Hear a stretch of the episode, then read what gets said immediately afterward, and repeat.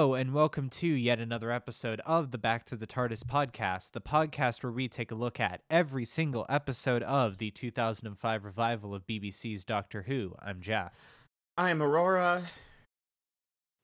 And I'm Looming.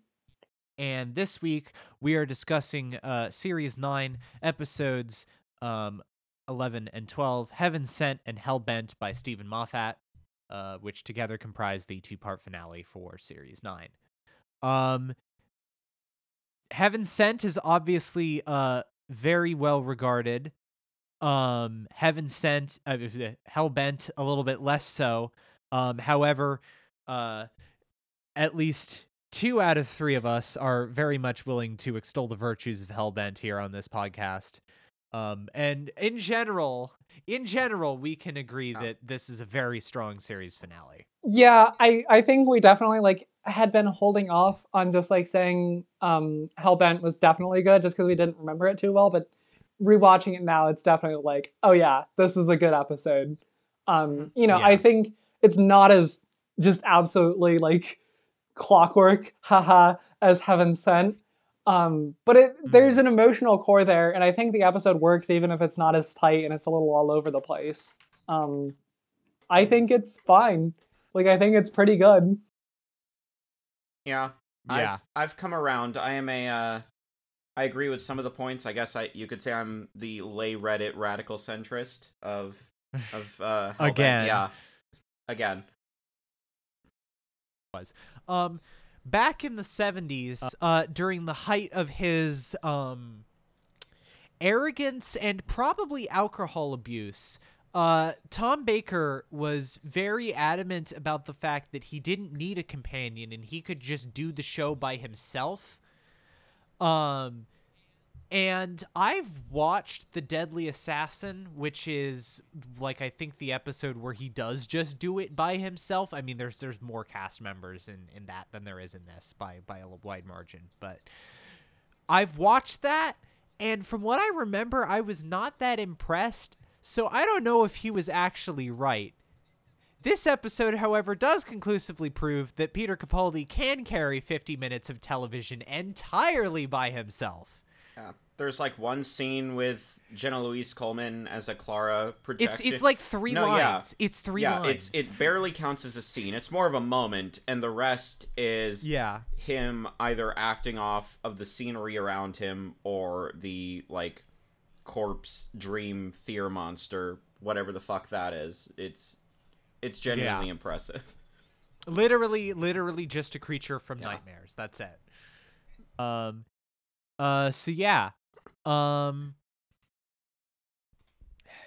So yeah, uh, leaving off from last week, uh, you know, kind of opens with it. It opens very uh unassumingly, kind of uh opens up with the doctor being teleported in, uh, and to this mysterious castle and just trying to figure out uh what's going on from there and from there it just morphs into a 50 minute long uh exploration of grief and Peter Capaldi just absolutely flexing all of his uh, acting muscles and you know Rachel Talalay pulling out all the stops. Obviously, we say this a lot this era, but yeah, no, this episode does look fantastic. This is one where I very consciously went, I am going to throw this up on my big TV and not like watch it on my phone or or something. I'm I'm going to, you know, get the full full experience, throw it on the 4K display, turn the sound system up. Meanwhile,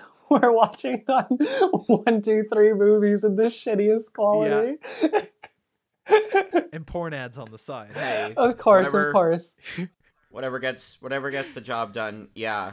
Um, yeah, yeah. No, there's just there's a lot of stunning camera choices and light choices mm-hmm. that don't exactly feel like avant-garde or new, but they're just like classically like they set they set the tone very well and even moments that are like clear CGI like the like the clockwork yeah. castle going around still like there still manages to be like a sense of scale in how 12 is just like completely isolated and alone is just like one minuscule aspect of this gargantuan like space that he's found himself trapped in. It's very effective.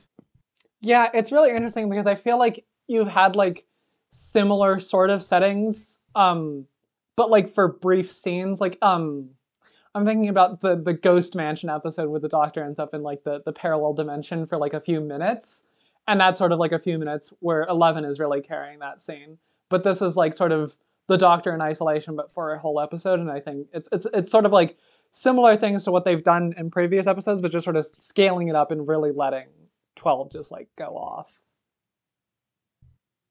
Yeah. Yeah, absolutely. Um and like I I, I think it it I'm I'm it's interesting too cuz it watching the episode it also makes you think about like because of the fact that it is just 12 talking to himself this entire time it also feels like that much the visuals that much more of a flex because without other characters to fill the void and just kind of a very loose mystery box plot that's kind of filled in with all these these musings and stuff. The way that things are shot and the the visual presentation of it kind of has to fill in the gaps. It's it's almost like i okay you want to know you want to know a thought that i had while watching this that is so on brand for me and will probably make Lumine laugh really hard. This is the end of Evangelion of Doctor Who. What? Let's go. I let's listen. I was very it remind it just reminded me a lot of like the second half of that movie where it just kind of goes much more abstract and highly visual as as it very much kind of strips down to just focusing on Shinji. All right, sure. You know what? This is this is the Doctor's end of Evangelion. I, I, I believe you. Listen, listen. If someone edited fucking Komm, süsser Tod over this, it would work great. That's all I'm saying. fucking Komm, süsser Tod over the the fucking uh, revival montage. just like yes, him, yeah, that is him, exactly what I was thinking. Him pounding that is exactly the, what I, he starts punching. He starts punching it, and the piano kicks in. I wish Fuck, I might. I that might I have could turn I, back I time. I might have to do that this week. I might have to do that. Okay. All right. tumbling down, tumbling down, tumbling down. I I might I might have to crack out crack open my copy of Final Cut Pro and do that this week. All right, I I look forward to it. Um yeah. Yeah, it this episode is really interesting because I I feel like you know, obviously the the the setting itself is very metaphorical for him being like trapped in his own head about stuff. Because mm-hmm. yeah. ultimately, what the episode is about is just sort of like he's coming off of a big grief and just like on an abstract or on mm-hmm. like a symbolic level, he's replaying those events over and over and over again in his head yeah. as he faces his own like inevitable end the same way Clara does, and he's sort of just like put into mm-hmm. that same parallel position. And he just keeps, but unlike mm-hmm. Clara, he just sort of keeps reliving it over and over and over again. But him being mm-hmm. the doctor and not Clara, it's all about how he ultimately builds his way out of that. And yeah, eh. yeah. Yeah, no. Go ahead. And and just sort of like within that, it's all just about examining the doctor as a character, like where is he at now? And just the way because because he keeps going back into like his own little mind zone which is the TARDIS. Yeah. But specifically the, the, Mind Palace thing that he totally stole from Sherlock. No, okay. He just picked it up from his other show and put it in here. No, no, no. I will I will be real. I think it does work here and I like it here. I believe my exact wording that I posted in this Discord um, is fuck you, Steven Moffat, for doing something good with the dumb Sherlock Mind Palace shit. Okay, but I he does do something good with no, it. No, he does. I didn't know this was a Sherlock thing. I was watching these episodes with someone, and she was like, "Oh, like from Sherlock," and I was like, "Oh, I didn't know this was a Sherlock thing." I just thought, yeah, no, it's irrelevant. But yeah, no, and like specifically, I think it's important that the Mind Palace is obviously um, the TARDIS with Clara being there. Um, mm-hmm. and it's just sort of it, it gives the opportunity to have the doctor like bounce off himself and just the way he Yeah. has you know his clara headmate running around for him to bounce off of Yeah. It's so evocatively shot too, with her back to the camera the entire time until the very end. yeah, Yeah. it's really interesting because the, the lighting the colors and, and sort of the the cinematography in in the mind palace the tardis mind palace is like Mm-hmm. very different from sort of the outside and i think it just offers a different it offers an interesting juxtaposition is what i would say. Yeah, Yeah. it's it's also neat that like the juxtaposition of the storytelling it's like there's never did i feel like the doctor like constantly like expositing or talking about his feelings or his processes felt like contrived in any way. First of all because like 12 is among the more rambly doctors in general. And second of all he's like in that headspace literally in the mind palace where he's still talking to clara or at least that's how he like keeps himself sane processing all this information is if he was just like yeah. on another adventure or in the TARDIS like talking it through with her.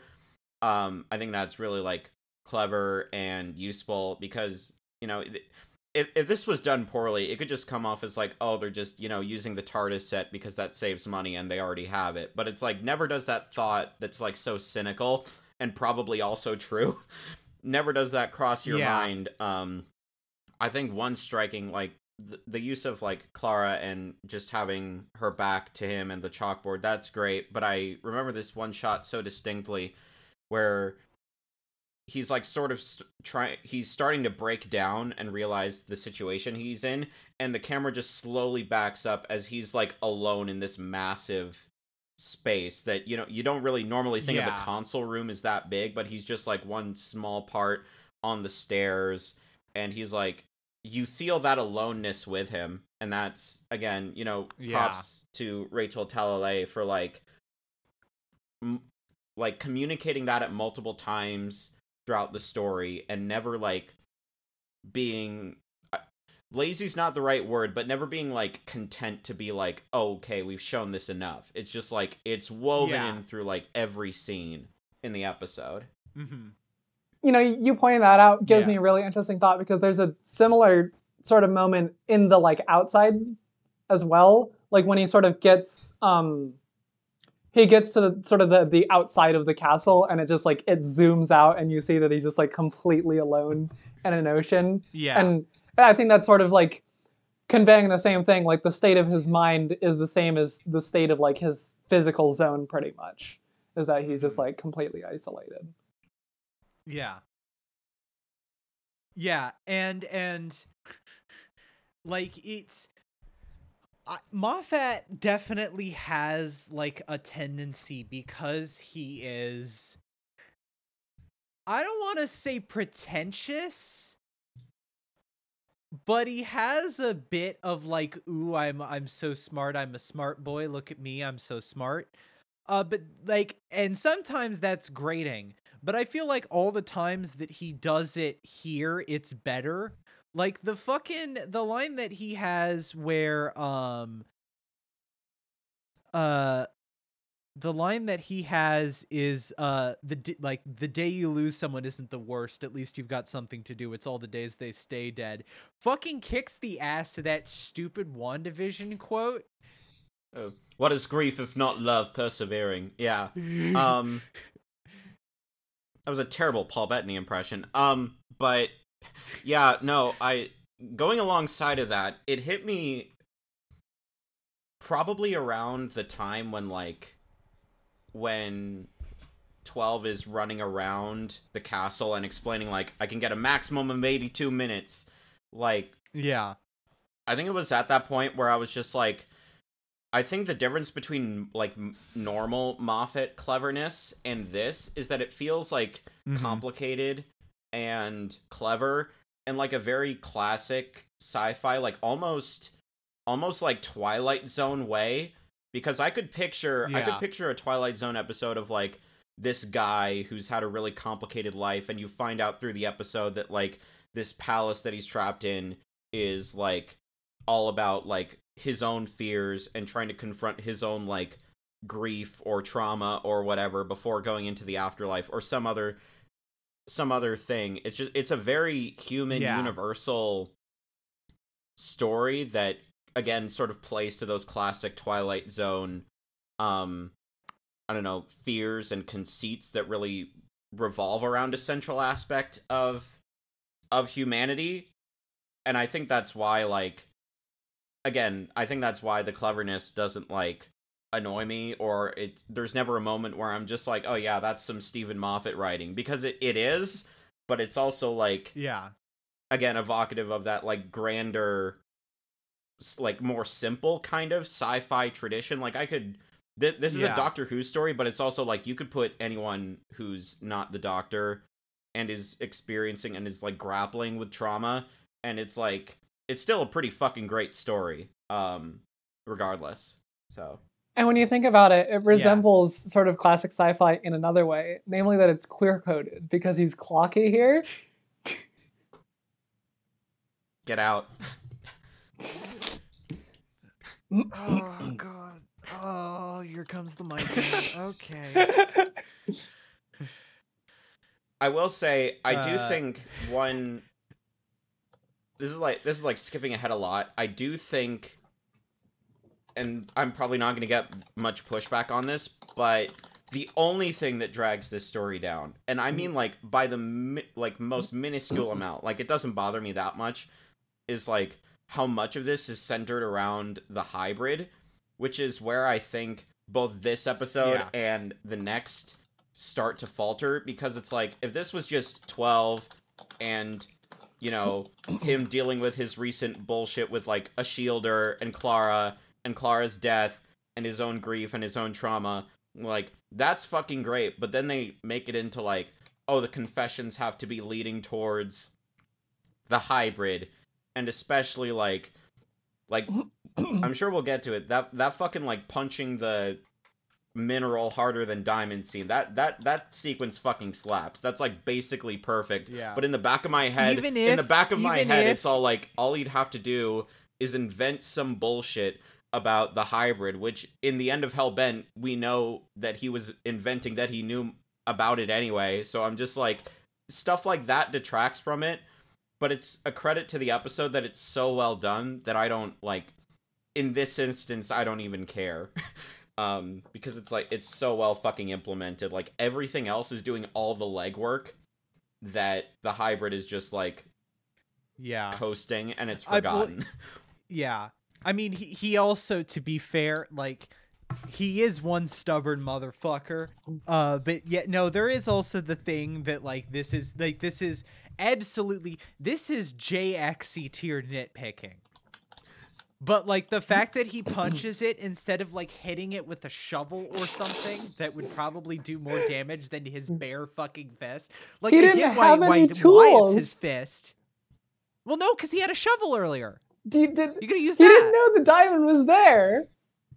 Yeah, Yeah. I He know. got to the room and he was and- he and was getting and cornered. and it's and it's dramatic. It's very dramatic. Yes, I understand. Yeah, and again, it's a, it's a great Mhm. metaphor for like, you know, trying and like grief and every again everything works here. It's just like small things that it's just like, and they're not even logical things like you would normally nitpick, like the like the time loop that he's basically on about how the rooms keep resetting and each past version is like laying out the coat for the next one or you know the shovel or whatever bullshit. It's like all that stuff is Mhm. intact. It's like the one weakness is this one part of the episode that doesn't really even matter until the next episode and then it doesn't. So yeah, there's there's very little if anything to nitpick here. Um I was kind of saving this for the end, but I guess I I'll drop this that I this is basically like the human nature family of blood like that quality tier for this era to me. I think it's like Yeah. the best we've had yeah, no, um, it is. It is the best. it at least of Capaldi, maybe with Smith combined. I'd have to think about that. Um, No, no, no. This is this is the best. Okay. Yes, no. What I Matt Smith. Matt Smith does have some really good close ones, but yes, no. This is this is still better than all of all of the ones that I would consider Matt Smith's Yeah. best. what I find really interesting about this episode's pacing is like it's about a, like a 50 minute episode, I think. And I think around like the Yeah. 35 minute mark is when he comes up to the diamond wall. Like, which is really Is it? it's I- right around then, I think. It's like somewhere between it's somewhere in there. I'm not sure exactly. I remember it might be just that might just be when he finds room 12 or something. I, I don't know. It's somewhere around there. I remember that. And just like Mhm. because there's more after that point than you expect than in retrospect you think there is. Like I definitely thought it was going to come later in the episode, which would probably make the earlier part drag a little bit cuz there's only so much he Oh yeah, yeah. No, I I see. Cause he, I don't know if th- uh, thirty-five, maybe not, but like it's it, it's a good It's- ten minutes or so before. the yeah, end. it's it's in the third act, but not where you would expect something like that to be in the third act. yeah. yeah. and yeah, the 'cause really he has- interesting he is cuz like- protracted. He has the scenes before he turns the teleporter back on. Mhm. Yeah, no, no, because he, he gets up to it, and then there's sort of like a moment of pause and like a couple exchange, like internal exchanges and stuff about it, and then you know the montage is actually a lot longer than you think too. Um, I think that's that's Mhm. probably one of the most impressive part of the episodes to me because like you don't really expect a montage to go on that long and be entertaining, but they really pace it well. Like they just sort of like ease you into it and then just like keep you going and going and going. Um, but yeah, Yeah. and just like I really think the like crawl to the teleporter is a good length too because it really gives you a Yeah. sense of like he is just agonizing his way there. And then That is surprisingly gory for Doctor Yeah, Who, it too. is. Like Half it of his looks face really is close fucking to like charred. Yeah, no, it look he looks like he looks like uh Dark Knight Two Face. Which is like that's surprisingly far for Doctor Who. Yeah. That's that's got some that's yeah, Yeah. that's got some teeth to Yeah. it. No, there's and it's and it's at that moment where you realize like all these Chekhov's guns are like coming together. You're finally getting the armory together. Shut the fuck up. I don't know what that analogy is, but it's like Yeah. it's all yeah, I don't know. it's- I don't know either. it's when you finally get the heist crew together and they all say, "You son of a bitch, I'm in." ex- exactly Yeah. obviously. But yeah, Yeah. that whole montage that follows, it's like it's impressive how well they balance like the sheer like dread and like how long this is taking, but also like making it hopeful too. And again, it's like it's very it's very adult and mature on like how you deal with like living with trauma all those days after that they stay Yeah. dead because there's going to be plenty of days when you're flat on your ass or you feel like you're punching diamond or you feel like this fear dream monster is burning your face off but but eventually you like you make a breakthrough and it's like that that's fucking awesome and the the the story is so the, the story could be so cheesy but like it's i i don't care it's it's so good Yeah. E- even even if uh what he's going to do in the end once he gets out of there is not the best. not not a, not a, a little bit of a heated Gaber moment on his part. Just, just, just um anyways, um Ah, brief moment. Uh, yeah. No. And and just the like it it's understandable because yes, it's this it's this huge wall. It would be crazy to think that he'd get through it any any further, but like they really managed to make it land with just the continual anti-upping of like you know, like I like thousands of years to uh hundreds thousands to millions of years to over like i think the final count that they say in hellbent is like 4.6 billion years which is i think longer than the i i'm not the most uh well uh versed in this but i think is potentially longer than this planet has existed Uh, Earth is about 4.5 billion years old. It's about the same age. yeah so the entire history of planet Earth worth of time, which is insane. yeah it it manages something that a lot of fiction doesn't because like sci-fi and fantasy shit especially loves to deal with like 10,000 years ago and you know writers a lot of them don't really get the scale of what that means about you know how how much has human civilization substantively changed and it's it's less than a million Yeah. years old so to be like 10 billion but no it like it really feels with the conceit of how time is passing and the analogy for what like the doctor is practically and emotionally going through it lands um and it makes you it the montage even though it's like quick obviously it still makes you feel like you've earned that time because again there's so many it sticks to those points where he's like barely made any progress or he hasn't made it at all um and then follows him up through like 200 million years almost a billion years well over a billion years over 2 billion year like it's Yeah. You know it, it could almost be like again if not well so crafted it could be like seen as repetitive or boring. But again just the way of like cutting through the different moments of the episode but slightly different with the doctor saying those like amounts of time each time. It's like you believe it and the story and the music. Again we, we could spend like the next 20 minutes finding different ways to praise the oh third yeah, act. no, I completely, f- I completely forgot about. It. I was gonna say that too. I remember the music really standing out in a way of like, I don't really notice the background music a lot of the time in Doctor Who episodes, and I think it is again another thing of because Capaldi's on his own, all these other elements have to pick up the slack that like other characters in a more involved plot would uh normally carry. But yes, no, the the music in this episode is also phenomenal. I I believe like on the uh, officially released um soundtrack for series 9, an entire disc of it is just the music from Heaven Sent. And That's- something that no other episode from the series Hell yeah. I I just thought this image in my head made me laugh of like if Eleven was doing this episode and the the only song you hear over this is I am the doctor. No, no, no! Nightmare, nightmare, nightmare. I get I do not believe he could punch through that wall. I, I believe it with twelve, who looks like forty years he'd older. Point his, he'd point his but- he'd point his fucking he'd point his fucking sonic screwdriver at it, and it would just disintegrate because that was Moffat during his hack period. Yeah. He doesn't have his. Well, no, he. 12 has his shades, because I know he pulls them out to look at the, uh. Yeah, The fucking raw wall of ceruleum. I, I don't fucking Yeah. know what the make. at the very yeah. end, it's it's some stupid fucking made up. Yeah. Anyways, yes, no, it's great, and you know what's also great? Fucking hell, Hellbent. Um, so... I'm leaving. no, go on. Uh, so yeah, I, I, so this framing device here, the framing device here of the the diner,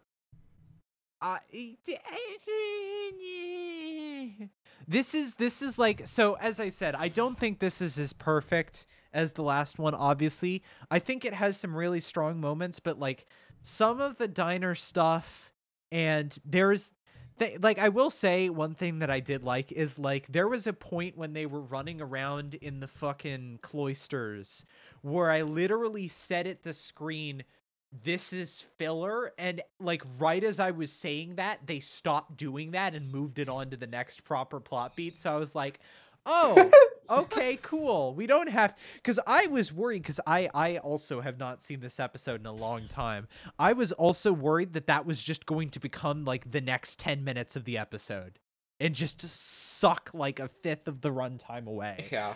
but no it's not. It's not more than like five. Um The diner conceit is something I'm okay with in principle for reasons I'll get to later. I do think it would be more effective if this was Uh-huh. like one of Clara's echoes from when she jumped into the time stream and did all that bullshit. yes but that would require steven moffat to acknowledge that plot point which he never does Yeah, again I know, but I'm sad. But still, like, it'd be cool to like.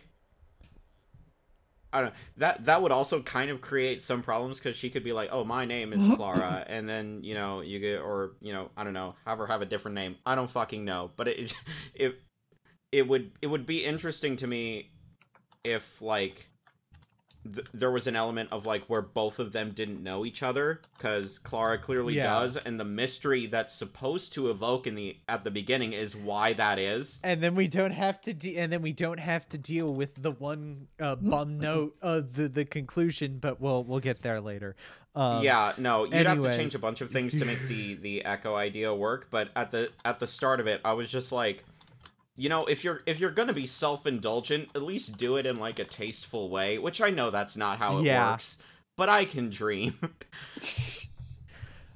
Uh, that being said, that uh, cherry red SG with the uh, vibrato arm that he has for a guitar in this episode instead of his usual, uh, I think it's like a Yamaha. That that's that's bitchin'. That's great. In fact, I think I literally have the uh, promotional image. Uh, I I think well actually not not anymore because I changed out. But before I started using a wallpaper engine on my PC, um, one of the computer wallpapers that I'd have rotating through is the promotional image, which is him with the the sunglasses and the all black and the SG standing in front of like the the great city of Gallifrey. That is pretty hard. Because that Yeah. that yeah that go that that is an image that goes hard. I will say I I I like the diner. You know, this might just be us being Moffat dick riders. Uh, but I think it's always nice It's fine. I'm an RTD dick rider. when when you know bits of the the MCU that is the Moffat cinematic universe come back into play. So Yeah, I mean, if this was RTD doing it, I'd soy face. So you're like, I gotta I, I- gotta I hand it to I a fellow can't dick disagree. rider. Okay, yeah, I'm uh, Dick rider to Unfortunately, dick I'm not rider. I because- respect the fanboying. I'm I'm not gay because in the Greek sense of the word, you're not you're not gay if you top. So, um, s- sorry, sorry, gamers.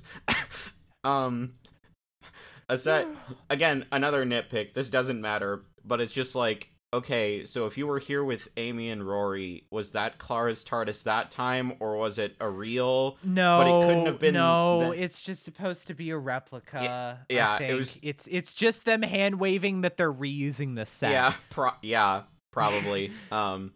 I don't know why they would still have that set. Maybe another show is using it. I have no goddamn idea. Uh, Doctor Who experience, maybe. yeah, yeah, could be. Um, yeah, I don't know. The the framing device of going of going through uh Clara with the diner is um is interesting. Ultimately, I don't think it really adds much until the very end. So you kind of have to Mhm. wait for it to have like an impact on the framing of the story, but it's it's it's serviceable. Um I didn't hate when we cut back to it. Yeah. Yeah, absolutely. Um Yeah. Now, uh, and we move into the first kind of uh, chunk of this episode here, which I, I, I usually, you know, take a poke around at some uh, reviews of the time and see what people thought. And I was surprised to see that people uh, didn't like this bit uh, because I think it's really funny and so true uh, that in this uh, episode, Rassilon is portrayed as a decrepit, gibbering, pompous idiot who even his subordinates don't respect him at this point. So I think that's great. I feel like we're missing a lot of context on Rassilon.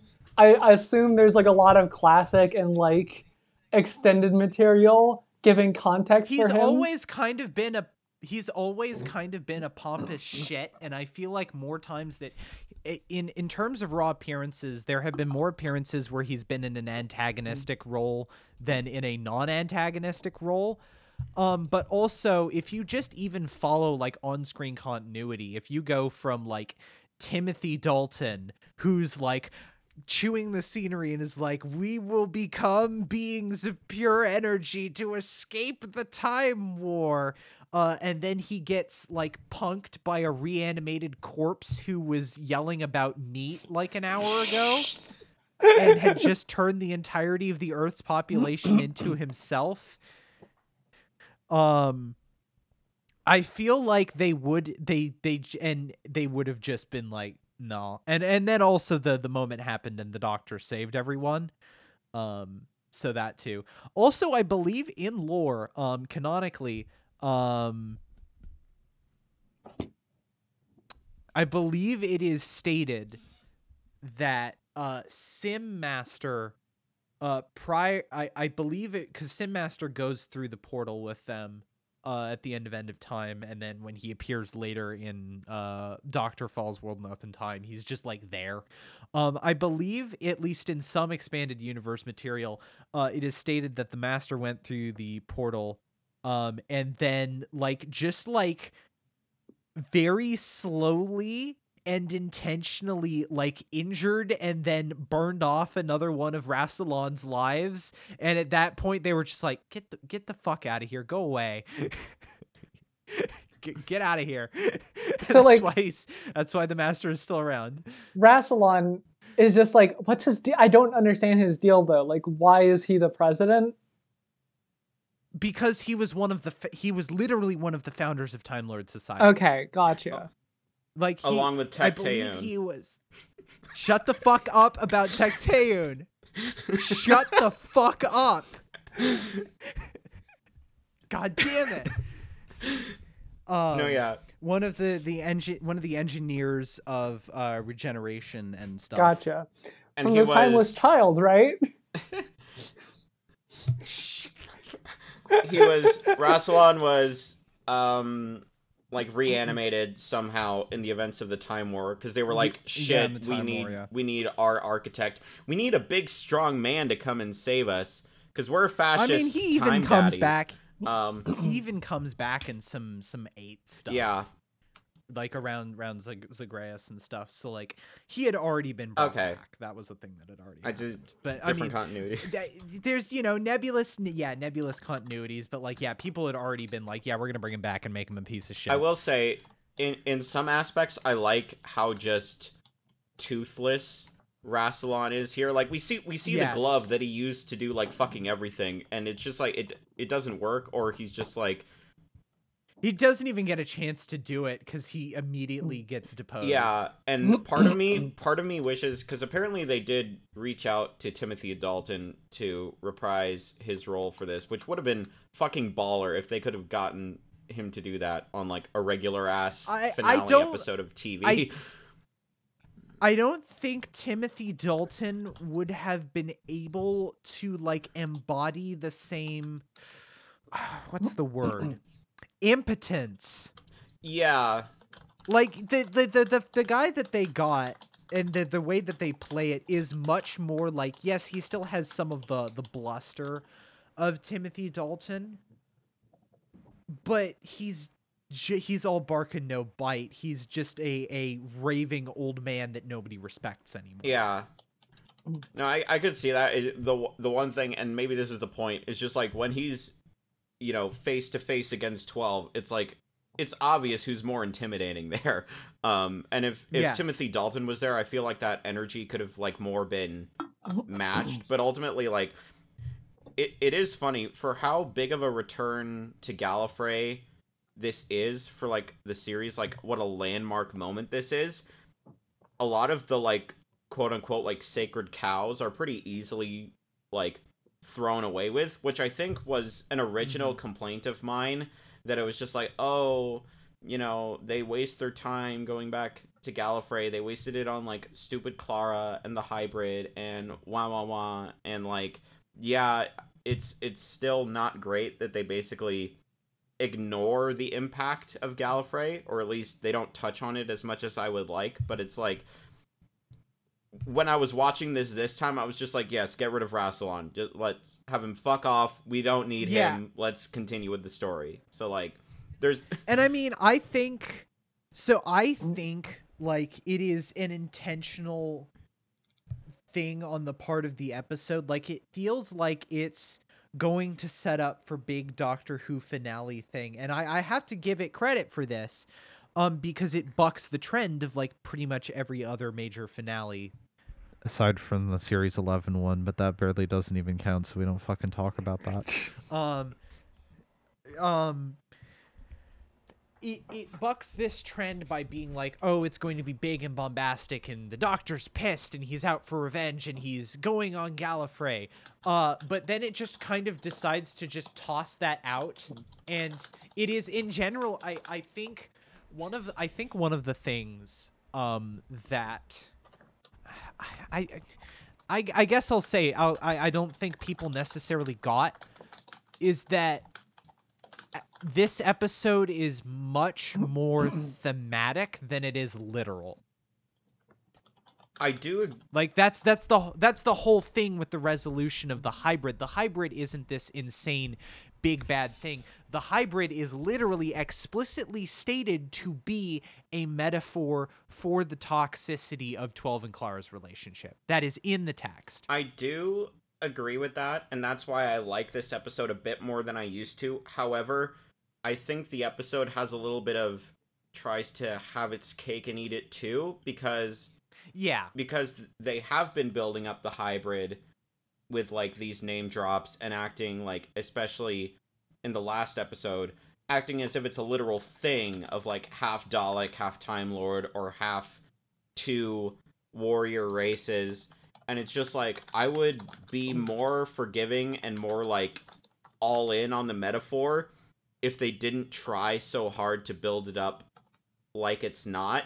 Yeah. Um, which is they my they went a little bit too hard on. yeah, it, which is my main problem because if you because to me it's like you can have the metaphor or the the plot point, the themes, whatever of like Clara and 12's relationship becoming like too toxic. You don't have to create like a five star SAT vocab word for that. Um yeah. it's just yeah it's different things it's like i don't know if if um if torchwood ended up being like a metaphor for like how dangerous 10 and rose are together when they're horny like i would have been like okay i guess i guess you could do that but- fly.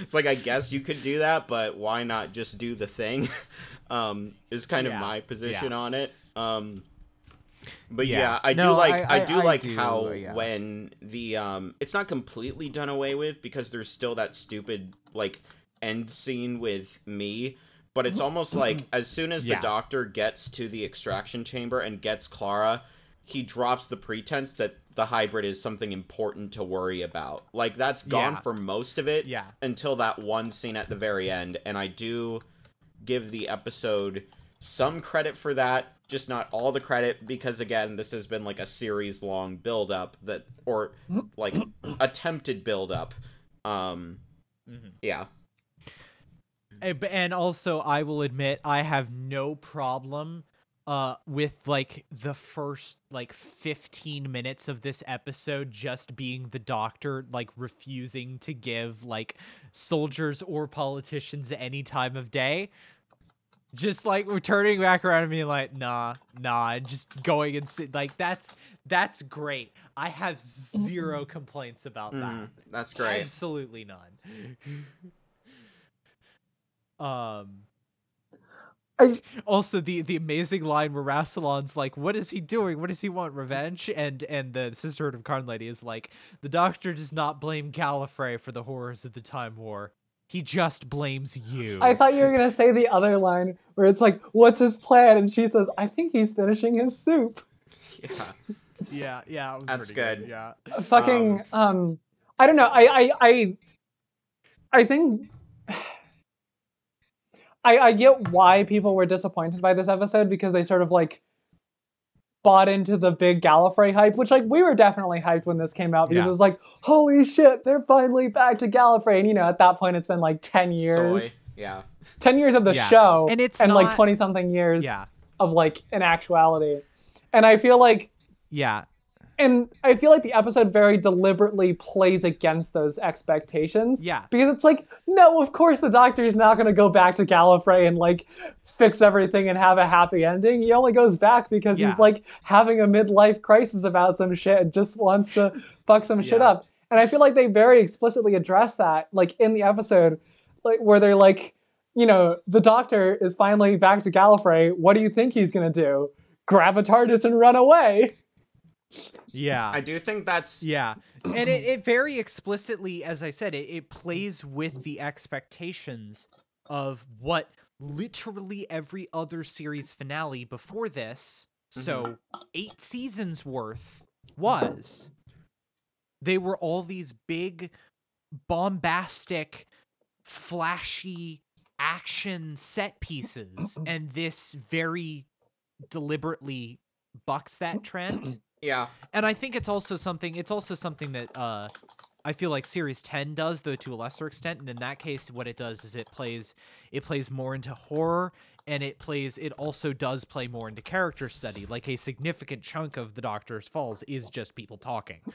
Um, Yeah, but yeah, I do think there's a bit of mixed messaging when it comes to like obviously the 50th is full of like bullshit, but like the the the uh the like ending I guess sentiment is that he wants to find his home planet again. Um and then it's even more driven like we know that carries through to 12 because we see his like very violent emotional reaction when he can't find it at the end of series 8 so it's like again i i agree and i like in some ways that it's like it's not all about like fandom like fantasy fulfillment but it just i think the beginning where he's like laying down in like the bed and eating soup i think that's supposed to stand in for him like enjoying and just like taking time to himself to enjoy being back on his home planet. Um but like that's that's very like i kind of have to reach for that you know? So it's like there's oh. been some history of build up if, it- if it was just like within this series and he like he knew he found gallifrey but he was just like yeah i'm sure they're fine and that wasn't really a thing like i'd buy this more but it seemed like after the 50th and especially in that ending scene in like series 8 that he that it that it mattered to him a bit more. So yeah that's just like a it's a more nitpicky thing because we move beyond that pretty mm-hmm. quickly. Mm-hmm. It's just something i noticed honestly, I kind of feel like I, fe- I I mean I feel like you could read his reaction at the end of series 8 as almost more him being really mad like upset that Missy lied to him. Sure than of like I like it, it based on how the doctor's attitude towards Gallifrey has been I feel like it's not a stretch even if it's not necessarily what the original authorial intent was. It's not a stretch to assume that he's more mad about a tru- um, not trusted friend but a friend of the the caliper that the Missy is lying to him than it is like the fact that Gallifrey yeah itself wasn't there. Yeah, and it could also be like a because because Ten talks about like he kind of romanticizes Gallifrey, especially to Martha. But we see like at the very end of time that like he knows how bad it's how bad it is. So it can it can be one of those like sort of complicated aspects of trauma where you like you miss something, but you know like if you're like confronted with that thing again, you like fucking despise it or it's like it's not the same as Mhm. you have like this imagined object of what that thing is in your mind again we're we're really getting into the weeds here of like the doctor's motivations with gallifrey it's just and also, they really they trapped him in a torture chamber for four point six yeah, that could- years. so that could I'd be kind of pissed at my hometown if they did that to me too. yeah Welcome to Ohio.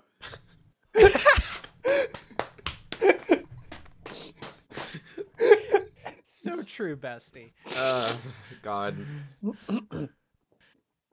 Um, Now I now I do just want to see a, an adaptation of this episode that's just like like the story the doctor was telling to Clara and it's just like, Mm-hmm. but it's about a fucking small town in Ohio. And he goes back. No, the really funny thing where he she uh she asks his hometown. He's like, yeah, something's happened in my hometown, and she's like, Glasgow. He's like, yeah, kinda. Space Glasgow. Yeah. Uh, and then so yeah, yeah, no, the the pretense is dropped. Um, and yeah, it, it feels like I honestly it does feel like this interesting parallel back to the Time Lord Victorious mm. because it's the same thing of like at this point uh, it is playing into this the the the hubris of the position that the re- revival series doctor has been placed in where in this case even where the time lords still exist it's not even a i'm the only time lord left now but it is a i've helped these people out i have done so much for the universe i can be above everyone else it is that temptation that he gives into Yeah, he goes he goes uh full yandere is what happens. Yeah. Yeah. Here. Um um no, yeah, that's that's And- the scene yeah, where the and- episode kind of shifts its focus into like what the real it's kind of a bait and it's it's a bait and switch and it it starts to get into the like really good stuff here. I remember I used to be like ass mad. It's just like the doctor shot the general. Uh that's not very doctorly and that was just like you fucking moron. That's, the point Um that's literally the point I I will call bullshit though. Um, the the general regenerates with eye makeup on. Fuck you. That that's stupid. Um. Nah, they, they went through the yassification process. Oh sure. Yeah. Wait, when you think about it, that was that was her 11th regeneration. Jody, oh, So it's basically the same as Matt Smith coming out. did they say it was her 11th? Yeah, because he said, because oh no, wait, he said what regeneration, and he said 10th. I assume that meant that he was currently on his 10th, Oh, and so then he was regenerating Yeah. to his 11th, which would be so it's his Matt Smith. Yeah. So it's like the 11th is the Yeah. yassification regeneration. I'm playing off your joke here. Okay, there's there's alright, some All right. there's 11 some, is like the yassified 10. That's my joke. I also Fuck. I also remember. Actually, correct. God damn it. Here's some Reddit gold for that one, mate. Um, but Wholesome Keanu I re- Chungus. I, re- I remember in this era, I was kind of in my like classical liberal, like thinking Dave Rubin was a smart person phase. oh, I know. Yeah, I, I know. remember that. That was cringe. I know. That was cringe, man. Is it, I I fucking know that now. Um, but but I remember like reacting with cringe at the whole like, oh my first regeneration as a man. How do you deal with all that ego? And I was just That like, is a little cringe. It's it's a little I think It's a little so bit here's the thing. Here's the thing. Yeah, it's it's because it's Moffat. It's it's because it's Moffat writing it. It would be it would depending on the if it was a woman writing on writing it depending on the woman it would be like less cringe. But because it's Moffat it's like dude, you're a 40-year-old cishet man. Shut the fuck up. But yeah, I I remember. I think at the time, I was like, oh, you know, the woke liberal, blah, blah, blah. Yeah. baby baby brain um uh neoconservative bullshit but but now i've gone far enough left that i can still hate liberal identity politics and isn't that the best character arc ever um but yeah it was um and again it's just like this this episode to, to bring it somewhat on topic it's like there's great moments of like clara realizing she's dead or like frozen and then there's just like my my main problem with Hellbent in a nutshell is that there's just like it's intermittent like cringe all throughout. Like every time Yeah. I'm enjoying myself and like really sinking my teeth into it, and I want to because Heaven Sent was you know fucking Kino Pogger swag S tier bullshit, and then this is this, so it's like okay great Clara and Twelve we're gonna get some really good character meet here, and then a scene of the general who's now a woman and we have to comment on the fact that she's now a woman i guess Oh, sure Yeah. I mean, like so it's it's yeah, it's it's a little bit I, I don't I don't know I don't feel like I cringe I I went into like cringe mode Oh, it's not. It's not bad. much. There's there's no moment in this episode, to be clear, that is anywhere near the the type of like neoliberal um cringe that is the Chibnall era. Okay, that that those those levels of of cringe do not exist in this era. But it it's just like small moments that like sort of like take me out. Like oh, okay, and then we keep going. So it it's weird. Um yeah. Okay. Uh so um yeah, they go they go into the cloisters and yeah, this this little bit like this scene I was like I like this is a little bit fillery but because it's just it's it's just kind of some set dressing. It's it's fine. Yeah, it's Um, like it's like yeah. a minute. It's fine. Yeah, yeah. And- they that's show some monsters Um, for no reason. They're yeah. just like, yeah, these Yeah, yeah. exist. It's Doctor Who. No, they're remember? trailer shots. They're trailer shots. That's that's what they are. They're, they're trailer bait. oh, the angels are gonna be in this episode. Aren't you excited? Yeah. Yeah, yeah, that's trailer bait. That is such trailer bait. Um But yeah, no, and and but it, it really starts to get into the meat here, uh, where they're trying to escape and she's like, Wait, so how long were you in there? And he goes like, Yeah, four point six billion. And she just is like, Why the fuck did you do that? what is wrong with you? You could have just made up some shit and gotten out. Yeah. And it's very, it's very like reminiscent of like grieving and moving on. Because even even if we'll never be in that situation with a formerly dead relative, at, at least I hope you haven't. Because if you do, you might need to talk to somebody. But it's still like if you're going through a process where like you're grieving the loss of a friendship, or you know through drugs or whatever situation you've like isolated yourself from like someone who used to mean a lot to you and i've been in this situation where you like beat yourself up over it and you come back and to them it's like obviously they haven't died but they're you know the reaction more often than not is just like you you didn't move on why why did you why were you in this cycle for so long like what the fuck bro and it's I don't know. It's it's nice to see that after after having lived through some more shit and you know psyche splintering off into different personalities. You know your usual Tuesday. It's like, um,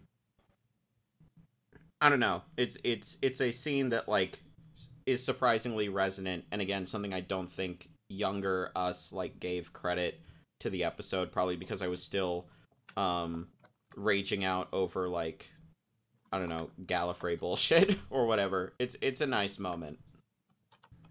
Mm-hmm. Yeah. Um, and then yeah, you know, steals a time machine, runs away, and this is this part here is where I think it really clicks. Like before, it was fine. This is where it runs in the point of like, oh yes, I I am a hellbent defender. I will defend the shit out of this. This is really good. Um, like I I'm not gonna lie. I think earlier on we we had said that we thought that uh like me's best like performance or appearance was in like one of the two. I'm actually gonna buck that trend and say I think she works best here. Even if yeah, no, I, I I like how she's used here. Where she's she admittedly, yes, she is just used to be a the person to talk about how the doctor fucked up, but I don't mind it and I I think the banter between these two immortals works really well, especially because the implication is is that she's actually she didn't like hop a time machine, she took the long way around too. Yeah.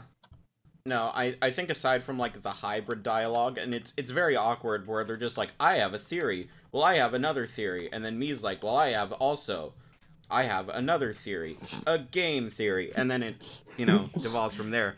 Um, but no, yeah, it's it's it's good. I think it's a nitpick. I don't really like what the character is wearing, but I also like really don't care. Um, yeah, I would say it's her best performance, and it's she finally feels definitively on 12's level.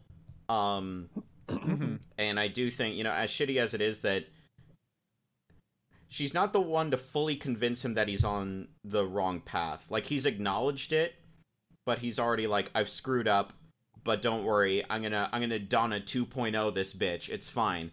Um, yeah. Yeah, no, and he literally just goes like, "Yeah, I've done it before. I'll do it again." And she's like, "Wait, no, no, f- what the fuck? That's really fucked up." Yeah, but like, and and I I think it is. I like as as I said, I think this this also works very well as kind of a a look back at that and going like, actually, no, that's really fucked up, and it being the doctor's turn to forget this time. Yeah, I'll have I'll have more to say about that. But yeah, the the scene between them two, barring the like hybrid theory crafting on their YouTube channel, Mhm. is fine. Yeah. Yeah, I, I, I still think the hybrid stuff is kind of dumb. I don't know, because like the whole thing is like No, it's it supposed is. to like stand on the ruins of Gallifrey or whatever, but they just kind of like get rid of some elites and then fuck off. I mean, apparently there's Well, I mean, so here's the thing, right? I think the entire point is that they were making a fuss about ultimately not very much. But yes, no, Eh. I, I think I don't think the episode deficit necessarily does the best job of Yeah. communicating that. It does it does I think properly and well communicate that in actuality the hybrid is a metaphor for the toxicity of 12 and Clara's relationship, but I don't think it properly um it properly shows or qualifies elsewhere that the Time Lords were really silly for getting so fucking worked up about this. Which is I think ultimately the other point of like this Mhm. this they were they were getting their panties in a twist over nothing. Yeah. I do think that's correct commentary that can be like I mean, even fucking Harry Potter tried to do this with like the only reason Voldemort created Harry Potter is because he heard the prophecy about someone who would destroy him, like basically Why making did the you plan have to come to bring J.K. fruition. Rowling into Look, this? it's- Why did you have to do Look, it? it's it's not in my contract. We were having a good time. We, We- were having a good time. Don't worry, I have a Chibnall reference. when for you you think later. about it, Um, Rassilon is kind of a Slytherin. Shut the fuck up. I would not go that far. Um, my my point beating is, me to death think- against a rock. I th- I think there isn't enough commentary. Again, it's it's like that Mhm. double-edged sword. It's just like they're clearly focusing on the thematic side of like the interpersonal like 12 Clara thing and there's not any really given to like what Gallifrey's deal is and the episode's not trying to do that. But if the episode's not trying to do something but you like sprinkle a little bit of what it could be doing, then people are just gonna be like, "Well, okay, why didn't you do that better?" Like, it, it's just gonna happen. But again, yeah, the hybrid stuff at this point is like so brief. Um, it it basically like all melts away after um me's like I have a theory thing. Um, then it it goes. We we transfer the scene um back into the TARDIS. Um, and that's probably my favorite scene in the episode. Um, Yeah. no, yeah, it's it's definitely my favorite scene in the episode. Yeah, absolutely. Um so yeah. Uh and then yeah, the doctor eventually is revealed that he's the ones that forgets and they they move on to this this last bit here. And so here's the thing. Here's the thing. Clara and Ashildr set off um to explore the universe and probably let's be real here, be gay, do crimes. Yeah, they were they were Slytherin. Yeah. They they fuck. Um They crazy Uh, fuck. Yeah. Uh and then uh so here's the thing. Clara doesn't go back to die on screen. She does do it at some point and she shows up in Twice Upon a Time through the uh the memory project or whatever What? showing that she did eventually do it. No, she doesn't go back to die on screen. It happens entirely off screen. Yeah, But This is her last appearance. which again, yeah, but like It's- we it's- remember that happen. What? Do we have either either you are miss do we have you might fake be misremembering memories?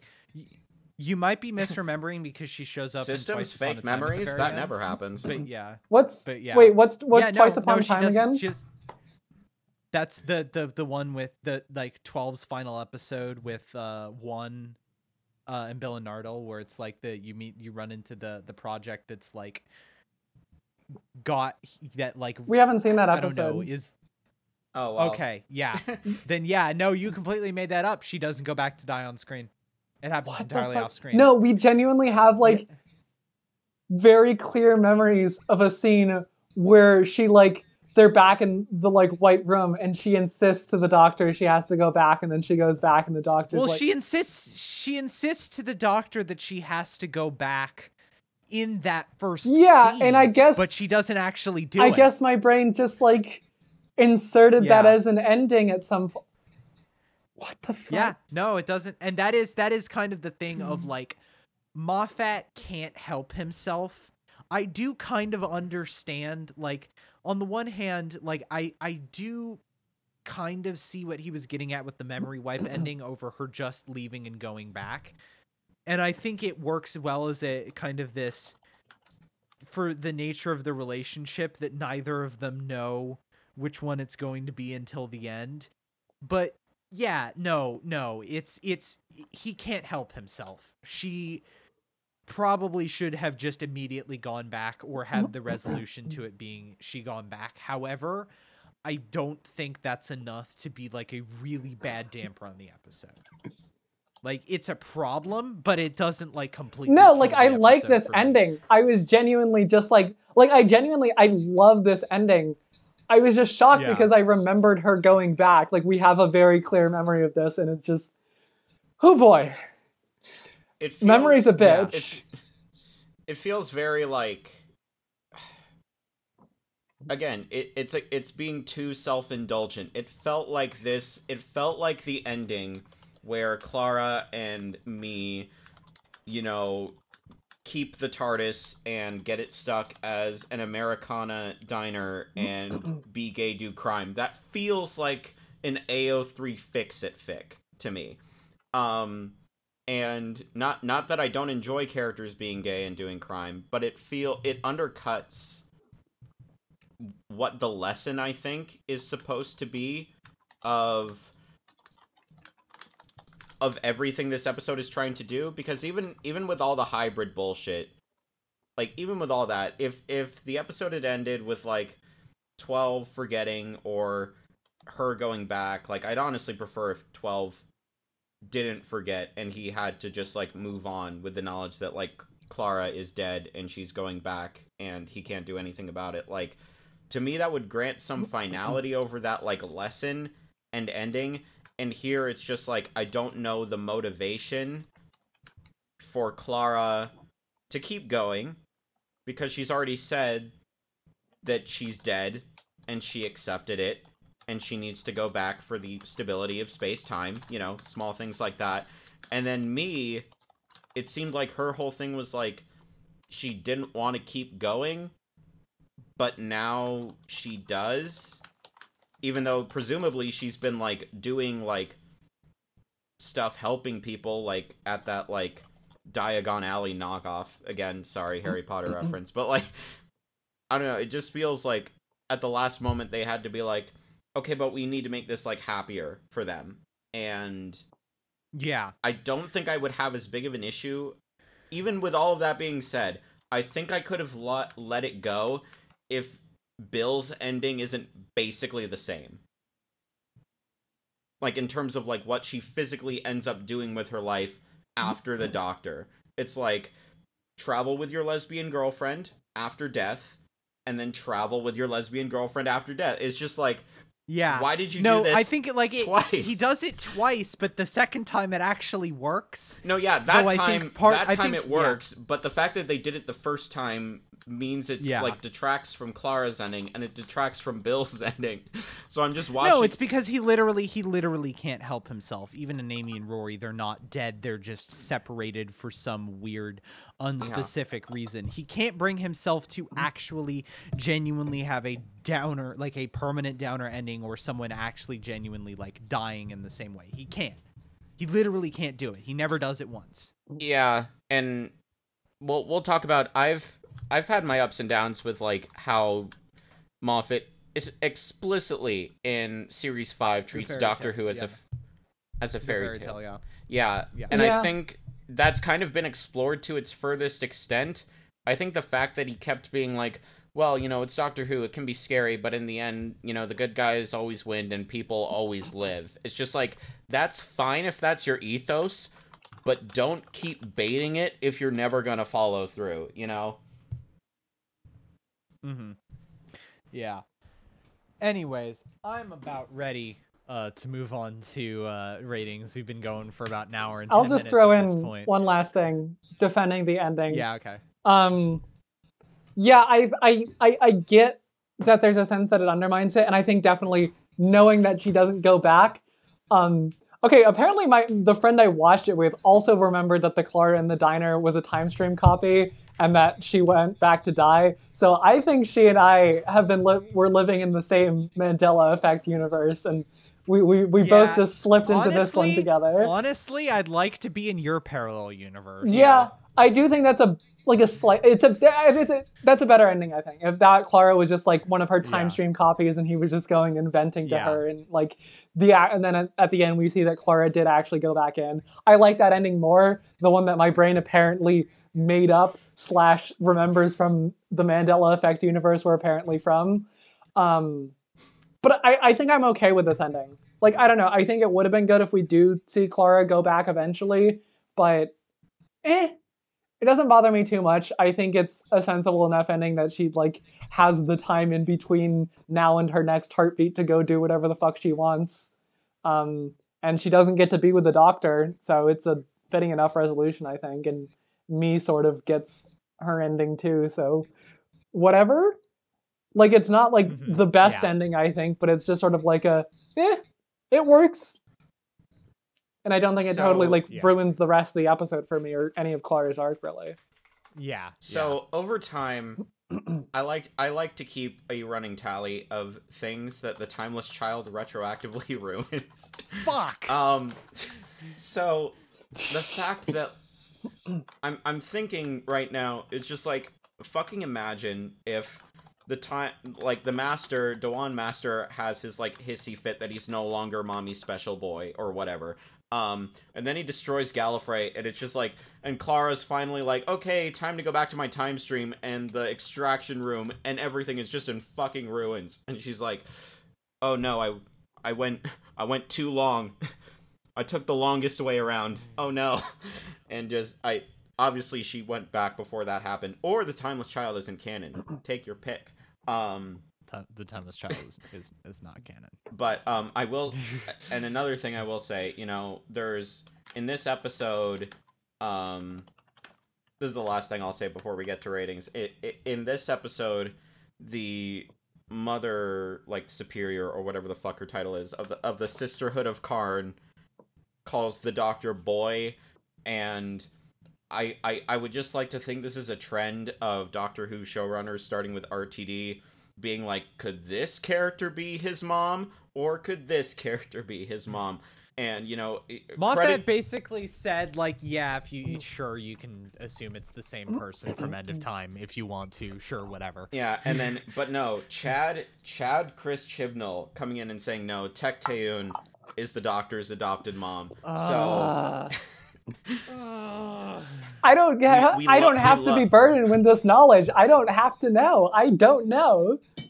you kn- yeah, yeah, I'm living out- I'm it's coming for you. I am living. yeah. No, we're my we're, we- freest we're life. gonna have to watch it. We're gonna have to watch it for the podcast. No, we're not. We, gonna have to we hap- said we're not Yes, fucking yes, doing we- Chibnall. We're not fucking doing Chibnall. No, no, no. We're not doing in-depth Chibnall, but we're going to do a little bit of it. Oh yeah, my just god. like a his, his best and worst, i.e., Yeah. mainly his worst. Um, Yeah.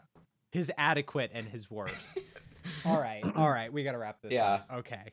All right. Um Yeah, no, I think it is it was high past time that they finally tried to like do something different with series finales. Um some people may think it didn't necessarily work out here. I think even with a slightly dodgier second part, it still works out great. I'd still give this like an I feel like I feel like I can't quite give it an S, and that would be reserved for next season finale. But I can at the very least give it like a solid A plus. It's it's really solid. Yeah. Um I don't know. I think normally we rate um we rate we kind of rate stories together. I'm gonna break this rule just because like Hell Hellbent deserves the fucking not Hellbent. Maybe to you. Heaven Sent deserves the fucking ten out of ten. Um it is absolutely masterful TV, works as a Doctor Who episode, works as a general like sci-fi like Twilight Zone era commentary and exploration of trauma and grief. Um Hellbent is also there. um, but no, it's it's pretty it's pretty damn it's pretty damn good. Um, it stumbles in some areas, but overall, I had an entertaining and somewhat emotionally fulfilling time. I'd probably give uh, Hellbent a um a let's say like a solid eight out of ten. Yeah, I would. Um, I mean, Heaven Sent. Yeah, it's just it's an absolute clockwork. It's the third time I've made that joke, but I'm gonna keep making it. It's really good, and I love it. Um, yeah, I mean, it's just an easy ten out of ten. It's just so tight. It's so well put together, and I would say Hellbent is like it's pretty good. It's the way the ending's a little weird apparently in this Mandela timeline, but eh. I think the episode as a whole still works. It's it's it's good. I liked the story. I liked the emotional beats throughout it. I don't think the ending ruins it. The ending is weird. I like my ending more, where we learn that the Clara in the diner is Yeah. a time one of her time stream copies that the doctor was just venting to, and then we see that Clara goes back and dies, and he has to deal with that. But whatever. You know, I think that version would maybe be more of like an 8.25, and this version is like a 7.5. So, just saying, my brain wrote a better episode than this without me knowing. Um, yeah, the end. Yep. All right. Yeah. Um. So next week we will be discussing uh, "Husband's River Song," which I'm very excited about because that's one of my favorites. Um. But uh, until then, uh, you can follow the podcast on Twitter at B2TARDISPod. You can support us on Patreon for a number of benefits, such as early access to episodes, the ability to listen in live to episodes during recorded, and potentially even the ability to guest star upon an episode of your choosing. I'm Jeff. You can follow me on Twitter at WheatleyDL. Uh, I I'm I'm the hybrid guys. It's me. Um, otherwise known as a switch. Uh, you can follow me on Twitter at um Ahura Borealis. I've changed it. Oh my god. oh, okay. All right. Uh, I'm Lumi. You unfortunately cannot follow me on Twitter again because I am permanently banned. Oh no. they got you. yeah, we forgot to censor tranny. Oh dear. All right. Yeah. all right. 1984. And we will see you all next week.